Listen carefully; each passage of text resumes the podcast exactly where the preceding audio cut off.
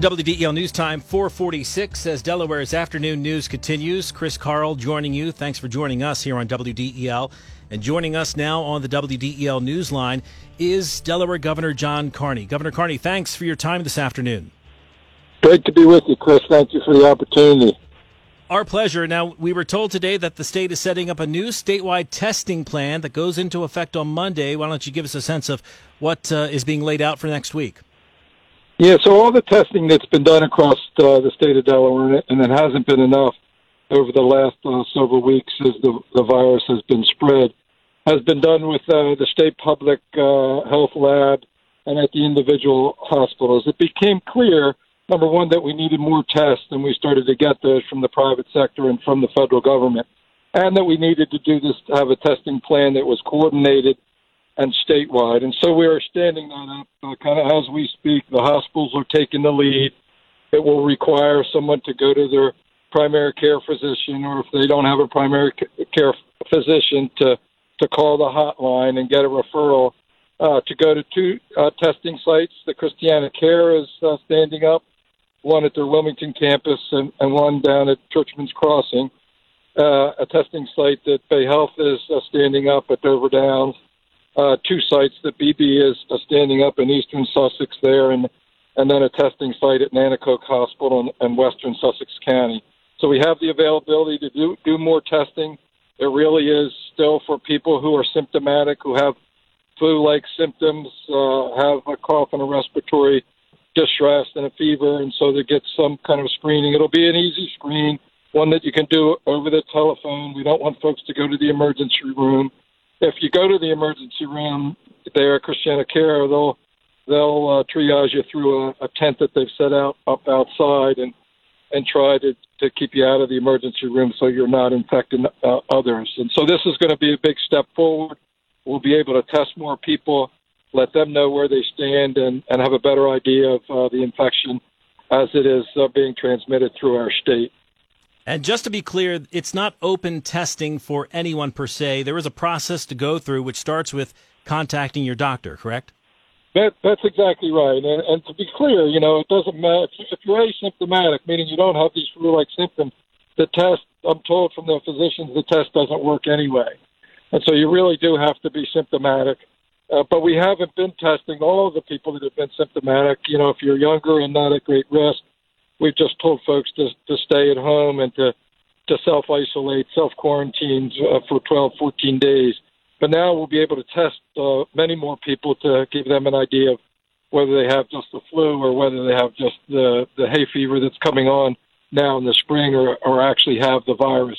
And that means we're going to have more positive cases and we'll react with respect to public res- restrictions based on what we see across our state.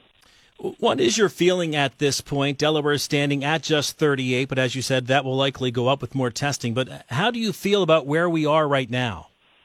Well, the thing that worries me the most is people just aren't paying attention to our advice to stay out of uh, you know crowded public places. I was just down at the beach to take a look at the, that. The beaches were full of folks. We might have to cl- close the beaches. You know, people are just uh, congregating uh, in, in large gatherings. And, you know, we had originally said the gatherings of 100 or more needed to be canceled.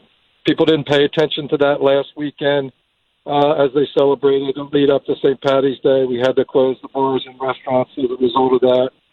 And we've ratcheted that down to gatherings of 50 or more. We might have to take that down further and even uh, recommend closing uh, businesses that are open. We'll, we'll always obviously keep essential businesses that are open, and those businesses that are open and people in general need to follow the advice. Make sure that they're sanitizing their hands, that they're wiping down uh, surfaces that are touched a lot, that they're covering their cough. If they're sick, that they're isolating at home and staying at home. Because if we do that, we'll be able to reduce the spread here at the front end so we don't get too many cases, which in the back end will overload our hospital system and we don't want that to happen. Two more questions, if I could. The first being, you look to New York, where they're basically ordering people ordering people to stay home. What are your thoughts about that, and could we get to that point? Yeah, we certainly could get to that point if people don't pay attention to uh, you know voluntary restrictions and and restrictions where we're ordering people, but they're just not following those orders. New York has a much uh, a worse uh, situation on the ground. We don't want to have that situation. Uh, we're going to be as cautious as possible, recognizing that everything you do uh, has an effect on people's uh, uh, livelihoods, mostly in terms of uh, the shut off of economic activity and jobs. And finally, we hear a lot from parents who are just trying to figure out what to do next. Uh, what's the prognosis for schools at this point? Yeah, well, so we directed them to be closed for two weeks. Uh, we're going to look at that over the weekend. I think it's likely that we're going to have to extend that. I still want to see the reports back from the districts um, in terms of what they're doing to try to get some instruction going on remotely, getting the younger children to be reading, getting reading material into their hands, and uh, advising parents and caregivers to, to do that. Feeding the children, the districts have done a really good job. Uh, grab and go kinds of uh, lunches and breakfasts as they we feed a lot of children in, in the schools and the districts and schools are doing a very good job there. But we're going to evaluate that situation over the weekend and try to come up with a, a decision in the middle of the week, uh, Thursday at the latest, to provide some advice there. It's likely that we'll have to extend that uh, that shutdown. All right, Delaware Governor John Carney joining us live on WDEL. Governor, thanks for your time. Stay safe out there. Thank you, Chris. And uh, again, ask all Delawareans to follow the rules, and we'll get through this. Indeed. All right, very good. Thank you. WDEL News Time 452 as Delaware's afternoon news continues. Let's check the roads, traffic and weather together. And with Traffic Watch on the nines, here's Robin Bryson.